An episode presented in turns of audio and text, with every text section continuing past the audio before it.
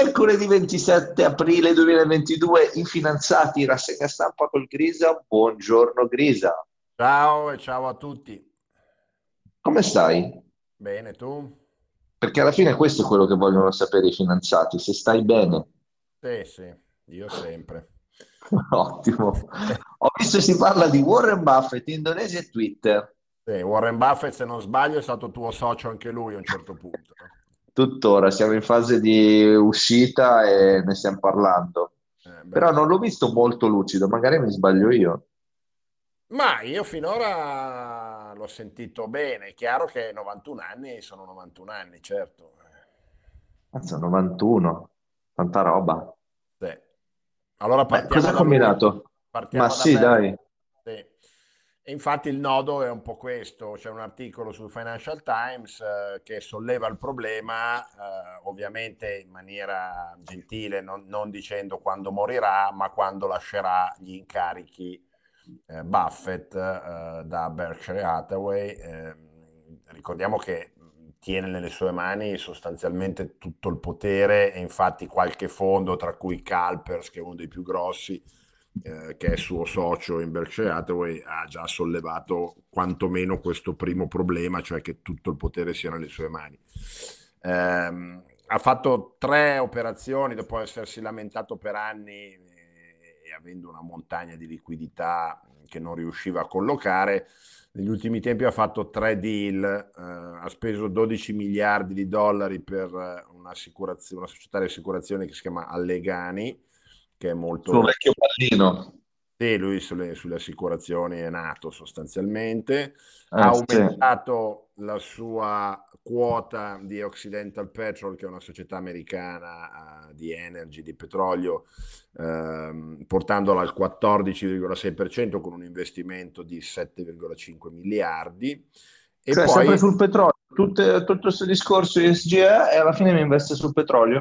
E eh, certo, perché alla fine lui, lui non, fa, non, fa, demagogia, infatti due anni fa aveva comprato, che era stato quasi due anni fa, un anno e mezzo fa, ehm, era entrato in cinque società di intermediazione di commodities in Giappone e diciamo che era stata un po' la cosa che mi aveva eh, ulteriormente convinto che il trend sulle materie prime eh, stesse cambiando e l'ultimo deal che ha fatto eh, è stato di comprare l'11% di Hewlett Packard per 4,2 miliardi. Anche qui vedremo come andrà perché era una società abbastanza mm, ma non, non, non, fiorentissima. Comunque il nodo è che lui ha 91 anni, da, da 50 anni ha in mano le redini eh, della società. Eh, negli ultimi due anni, nonostante questi deal che abbiamo raccontato, ha speso 51,7 miliardi in buyback di azioni proprie, cioè comprando azioni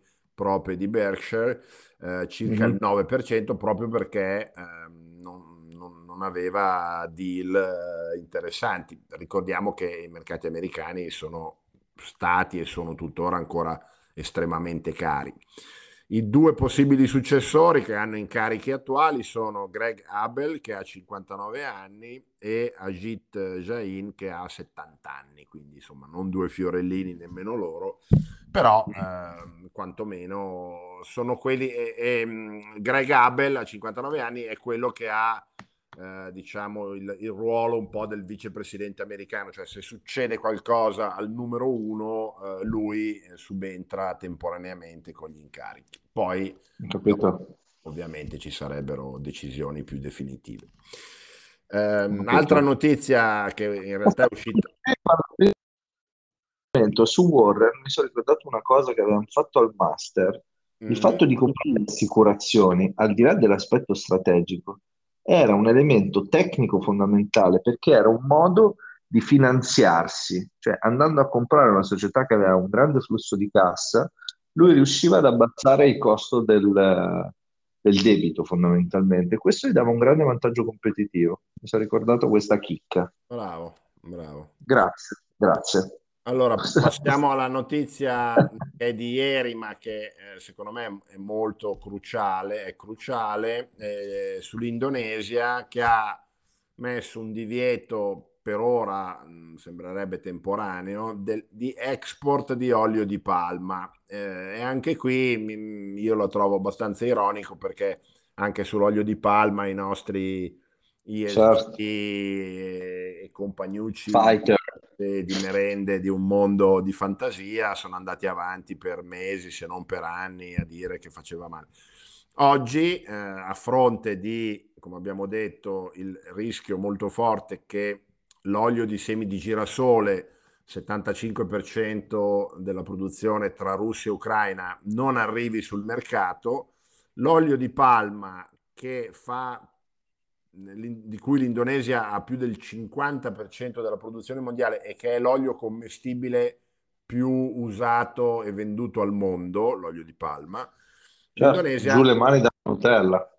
ha bloccato uh, l'export, uh, soprattutto uh, diciamo che c'è un po' di differenza perché avrebbe bloccato l'export dei prodotti lavorati con olio di palma e sembrerebbe non dell'olio di palma grezzo, però poi bisogna vedere perché chiaramente se poi l'industria indonesiana eh, ne usa gran parte internamente, è chiaro che mh, sul mercato non ne arriverà. La motivazione è che c'è stata una fortissima crescita di prezzi eh, e quindi eh, il, la popolazione indonesiana, che è di 250 milioni di persone ormai, eh, il governo per evitare eh, di sorgere di problemi sociali ha deciso di tenerselo in casa tenendo così i prezzi eh, controllati. Eh, l'olio di palma ehm, viene usato per eh, cucinare, soprattutto nelle, nelle cucine asiatiche, viene usato in molti cibi conservati, per esempio le patatine, le varie patatine San Carlo, Pa, eccetera, eccetera, nei cosmetici, nei prodotti per le pulizie e anche nei biocarburanti, che anche questo è un nodo eh, molto importante perché ricordiamo che per esempio il, il mais viene usato tantissimo nei biocarburanti, quindi ci sono già eh, anche qui forti proteste che eh, sollevano il problema di usare prodotti alimentari che sono saliti tantissimo di prezzo mh, come carburanti, quindi facendo alzare ancora di più il prezzo e togliendo, diciamo, potenziale cibo a popolazioni che quasi sicuramente avranno problemi eh, nell'acquisto di, di alimentari nei prossimi mesi. Ho capito. Ecco, e Cina, che... Cina e India sono ovviamente i due più grossi importatori di olio di palma. Ma quindi noi al di là della Nutella, questa roba qui come la... Le patatine, le patatine non ti piacciono? Le patatine... Anche le mie patatine? Certo, tutti, tutti i ah, prodotti okay. conservati di quel genere, quindi è chiaro che avremo o una carenza di prodotto vero e proprio oppure forti rialzi dei prezzi. Ecco. Però come vedi eh, io appunto trovo molto ironico che dopo anni di eh, martellamento ideologico campato per aria, in pochi mesi la realtà ha messo sul piatto tutta una serie di questioni che, che, che dimostrano che non si può fare a meno assolutamente di tutta una serie di prodotti che sono stati demonizzati per anni in maniera, io trovo, ridicola. Ecco. Eh, senza olio di palma. Senza olio di palma, senza olio di, di girasole, senza petrolio, senza, senza gas. eh, tra Però, l'altro, scusa, va tutto su, ci sarà qualcosa da comprare adesso? Va tutto su? È tutto su cosa? Eh, i prezzi salgono, le materie prime salgono, invece ci sarà qualche materia scendono, prima. Scendono i bond e scendono le azioni, quindi fra un po' si può cominciare a comprare in quei comparti. Scendono i bond? Mm. Sì. Allora, okay. eh, visto che abbiamo parlato di bond, parliamo di dollaro, e invece il dollaro è salito molto negli ultimi tempi eh, in maniera per due motivi principali. Uno che è quello del rialzo per ora, soprattutto dei rendimenti di cui abbiamo parlato tante volte e in parte anche dei tassi e comunque per la previsione di rialzo dei tassi, quindi il dollaro diventa più interessante perché rende di più di eh, altre valute. E le valute che invece stanno soffrendo sono quasi tutte le altre. Lo yen soffre principalmente proprio perché invece la Banca Centrale del Giappone per ora continua a sostenere di voler tenere i tassi fermi allo 0,25 eh, e quindi il, il differenziale di rendimento fra yen e dollaro continua a crescere sempre di più. In più il Giappone, che è un enorme importatore di materie prime, è costretto a vendere sempre più yen per comprare un dollaro sempre più caro con il quale poi andare a comprare le materie prime. Quindi questo diciamo è una spirale che per ora non si ferma. L'euro a sua volta ha un differenziale importante ormai di rendimento, anche perché in Europa abbiamo i problemi dei debiti eh, dell'Italia. Scusa Gresa, ma vuol dire differenziale di rendimento? Vuol dire che se lo yen ti rende lo 0,25 a 10 anni, il dollaro ti rende il 2,82 di stamattina a 10 anni. Ma quindi scusa, a livello di obbligazioni? Sì, a livello obbligazionario. Ah, ok, ok, okay. Poi diciamo anche a livello di, di tasso, no? se tieni i dollari sul conto, gli yen sul conto, tra un po' la differenza sarà sostanziale.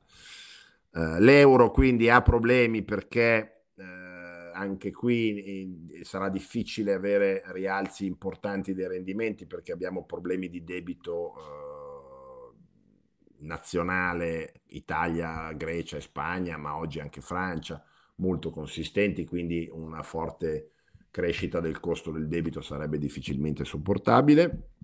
In Cina abbiamo avuto una discesa del cambio, nonostante eh, la moneta non sia libera, di circa il 3% in un giorno, legato principalmente alle notizie del Covid, dei lockdown e quindi di un calo eh, che sarà abbastanza consistente del PIL.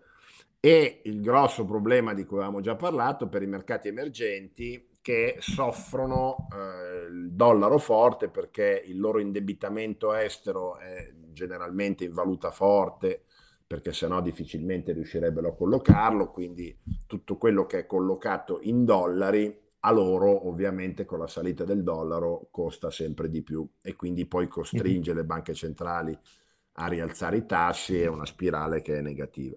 L'ultima notizia di cui vorrei parlare è la abbiamo già accennato a Musk eh, che aveva fatto il bid su Twitter, eh, l'offerta è stata accettata in maniera abbastanza sorprendente e oggi... Eh, perché dici sorprendente? Perché, perché era, era sembrato che le prime, le prime, reazioni erano state negative del board, dicevano che stessero preparando la, quella che si chiama poison pill, cioè la pillola avvelenata per bloccare eh, le acquisizioni, invece poi, ripeto, in maniera abbastanza eh, subitanea e sorprendente, ieri hanno detto che accetteranno l'offerta di 44 miliardi. 3, 44. Ma secondo te è il prezzo giusto?